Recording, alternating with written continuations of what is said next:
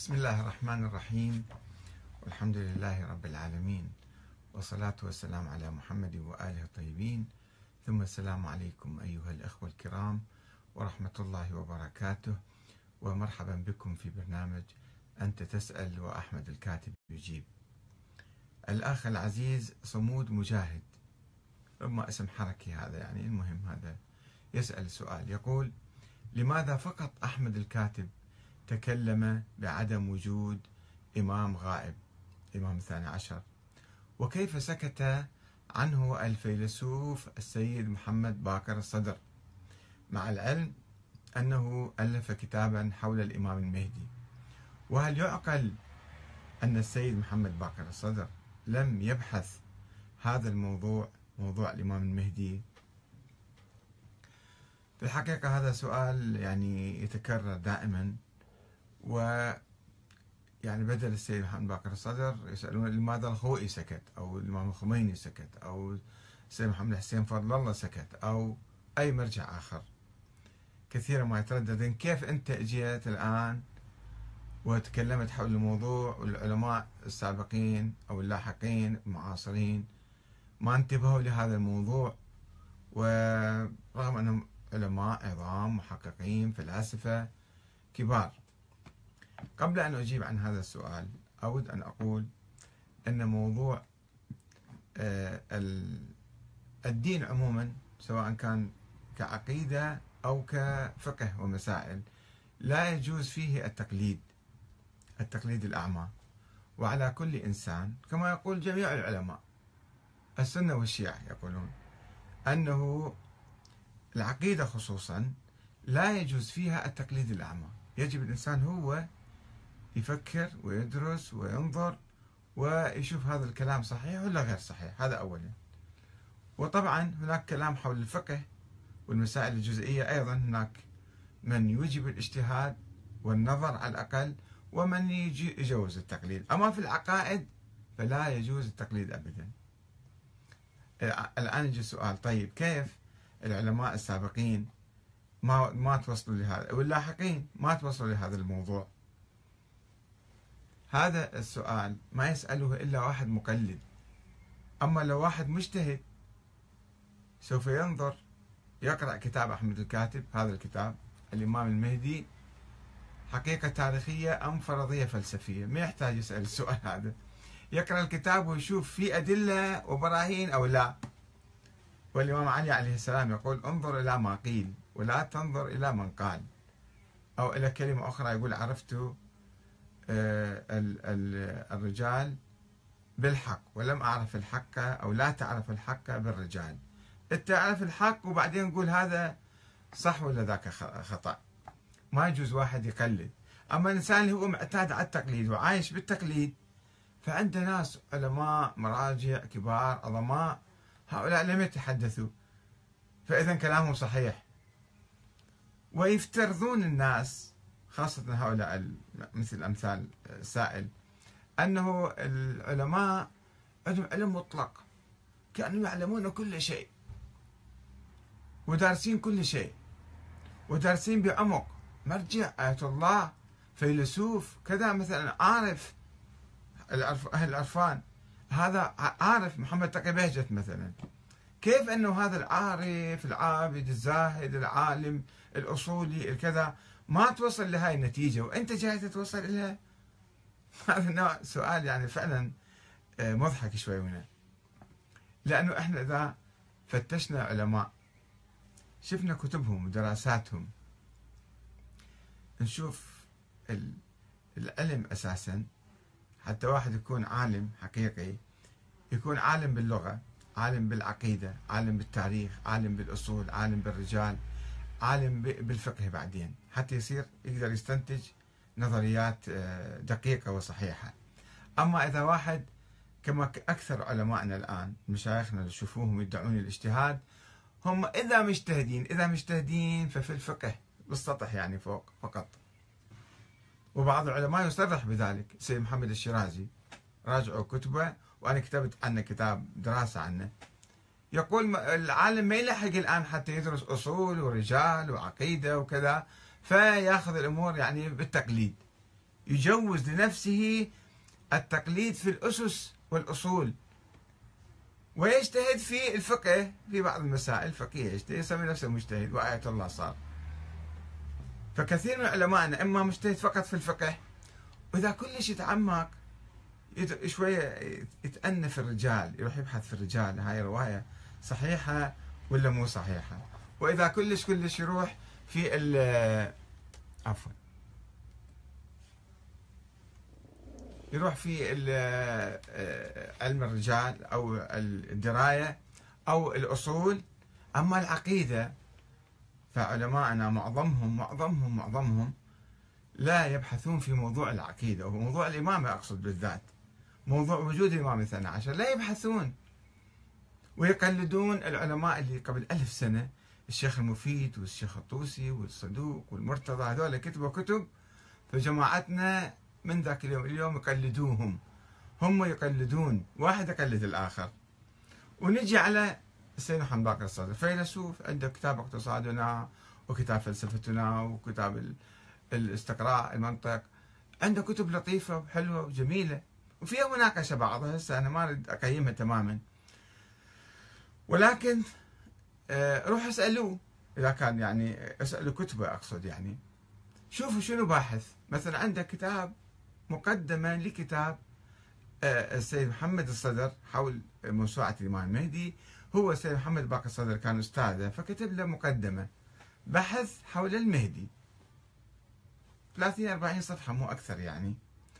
في هذا الكتاب أو هذه المقدمة السيد محمد باقر الصدر رحمة الله عليه يقول يعني يبحث موضوع أنه ممكن آه، عمر الإمام طويل شلون يصير عمر طويل باقي المدة هذه. فيحاول يفلسفها أو يبررها ويجيب أدلة أنه ممكن هذا الشيء يصير. واحد عمره طويل صار عنده 2000 1200 سنة ممكن أكثر يصير.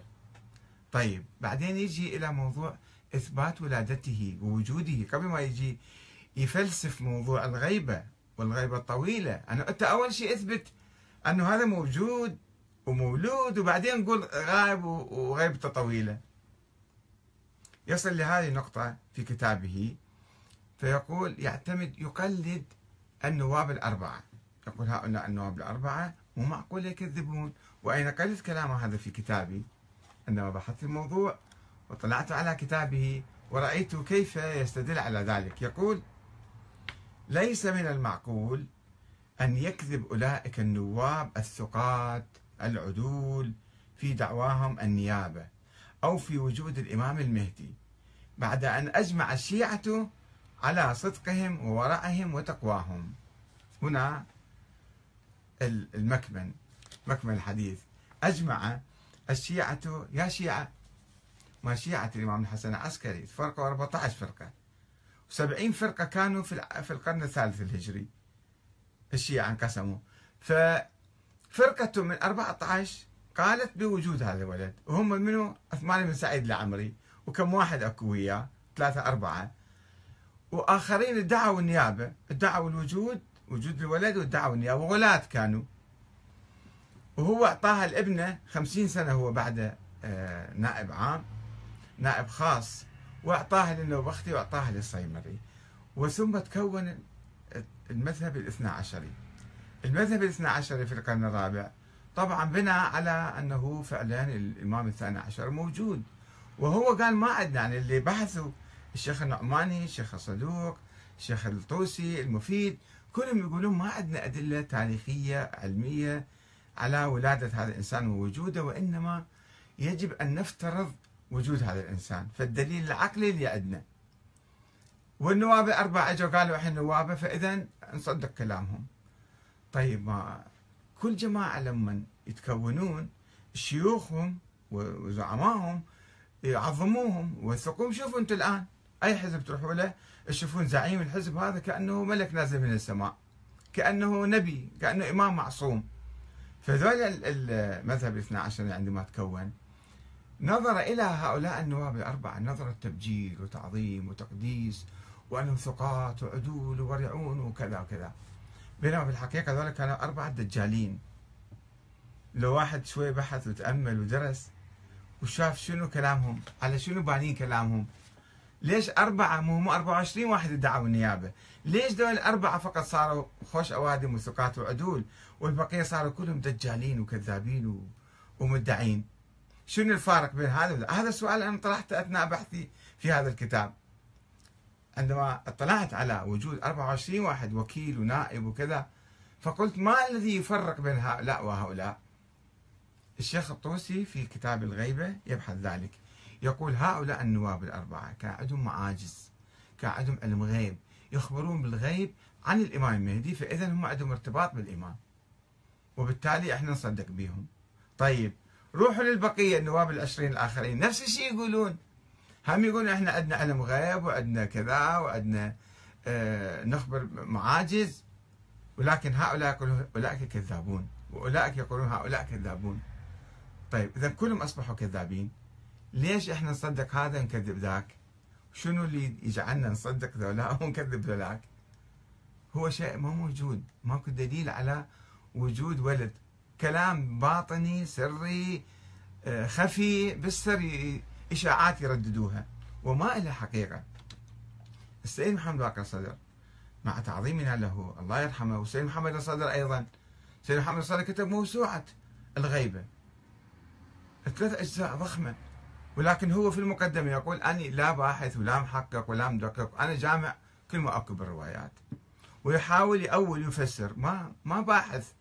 فرق بين واحد يجمع أحاديث وواحد يدرس الروايات ويدرس النظريات ويدرس الأفكار. بدقة وهذا ما فعلته أنا. يعني أنا أذنبت إذا أنا رحت بحثت وحققت في الرجال وكذا. وبعدين تبين العلماء. اللي إجوا بعدين سين كمال حيدر وغيره يشوفون فعلا هاي الأحاديث كلها كذب موضوعه مو صحيحة. الكافي اللي آه، الكليني اللي كان في زمن النواب الأربعة ما نقل عنهم. ما كان يثق فيهم. كيف أصبحوا ثقات وعدول؟ هذا تقليد في علم الرجال. هذا السيد محمد باقر الصدر رحمة الله عليه. وآخرين السيد الخوي نفس الشيء. مو مجتهدين مطلقين بالمطلق. مجتهدين في الأصول مجتهدين في الرجال مجتهدين بالفقه. بالعقيدة بالتاريخ ما باحثين حتى يجتهدون. يعني واحد يكتب لك كتاب كم صفحة صار باحث؟ مو باحث هذا. بحث حول الميديا يعني سريع بعض الأشياء الهامشية يبحثها. ولو كان السيد محمد باقر الصدر موجود وباحث الموضوع بدقة ربما كان يصل. والله يرحم السيد محمد الصدر. أنا عندما كتبت كتابي هذا سنة 93 أنهيت من عنده انتهيت من عنده وأرسلت له رسالة أنه أنا عندي هكذا كتاب أرجو أن تطلع عليه وأن تشوفه وأن تناقشه وأن كذا وأنا شفت كتبك ودرستها وشفت أنت ودزيت له رسالة مفصلة موجودة عندي في موقعي وعلى اليوتيوب أيضا موجودة. في كتاب حوارات أحمد الكاتب آه، مع العلماء والمجتهدين والمفكرين حول وجود الإمام الثاني عشر. ولكن الله يرحم السيد محمد الصدر أيضا هو لم يرد علي ما أدري بعد هو قرأ الرسالة أو لا ما الله أعلم. أنا بعثت له فكثير من العلماء بعضهم يبحثون ويصلون لكن لا يتكلمون. يقول لك هذا إذا تكلمنا تنهار إمبراطوريتنا. كل المرجعية مالتنا تروح تخرب. وتنهار. لذلك إحنا ما نتكلم. ويصارحوني أحيانا. وبعضهم لا ما باحث. معتقد مقلد. هو مقلد وماشي وهذا راسخ في ذهنه أنه هذا شيء ثابت أكيد ما يحتاج يبحث فيه. فلذلك اعتبره اعتبار المسلمات ويقلد الآخرين. يقلدون في موضوع الإمامة. أساس موضوع الإمامة ما يبحثون في الحوزات. ويقلدون في موضوع المهدي. والآن يقلدون في موضوع ولاية الفقيه. أتحدى أي واحد يروح لايران يقول ويشكك أو يسأل في حول شرعية ولاية الفقيه. وإحنا كنا في الحوزة حوزة القائم. اتذكر مرة اجى شيخ إيراني من وزارة الاطلاعات. اجى في الحوزة ألقى محاضرة. بعدين قام له طالب عربي من الخليج كان من السعودية. قال ما هي أدلة ولاية الفقيه؟ فغضب هذا الشيخ. كيف يمكن واحد بالحوزة يسأل هذا السؤال عن كيف أنه ما هي أدلة ولاية الفقيه؟ هذا الشيء بعد ما يصير واحد يبحث فيه ما يصير واحد يناقش فيه أو يسأل فيه أو يشكك فيه. هكذا فرضوا بعض النظريات أو الاجتهادات أو الفرضيات على الناس ويمنعوهم من الاقتراب منها في البحث والتحقيق. ولو أي واحد يبحث إذا كان كلامي خطأ الآن تفضلوا هذا الكتاب موجود أمامكم. هذا كتاب موجود وروحوا اقروه وردوا عليه. رد علمي دقيق. شوف الردود اللي ردوا عليه بالمئات. بالمئات الآن ردود. فقط مكتب الدراسات التخصصية في الإمام المهدي التابع لمكتب السيد السيستاني 345 كتاب ناشر. غير الكتب الأخرى من هنا وهناك. كلهم شو يردون؟ ما يحتاج 345 كتاب. كتاب واحد ترد على الكتاب. وعمليا الشيء ما موجود. هذا الإمام ما موجود عمليا. وبالتالي إحنا آه، الشيعة صرفنا النظر عن هاي الفكرة. ورحنا إحنا نقوم بتأسيس دولة وننتخب حاكم حتى يقيم الحق والعدل ويكافح الظلم والفساد والجور. يعني هي هذا الدور اللي كنا ننتظر الإمام المهدي يسويه. الآن حكوماتنا تسويه. حكومة في إيران حكومة في العراق في لبنان في أي مكان أي حكومة يمكن تقوم بهذا الدور. وهذا اللي يجب أن نقيم نقوم به نحن. نعزز هذا الدور. كل واحد منا يجب أن يكون مهديا. وأئمتنا يجب أن يكونوا مهديين. ومجتمعنا يكون هاديا مهديا. حتى نقيم الحق والعدل ونكافح الفساد والظلم والجور والطغيان في عالمنا العربي والإسلامي. والسلام عليكم ورحمة الله وبركاته.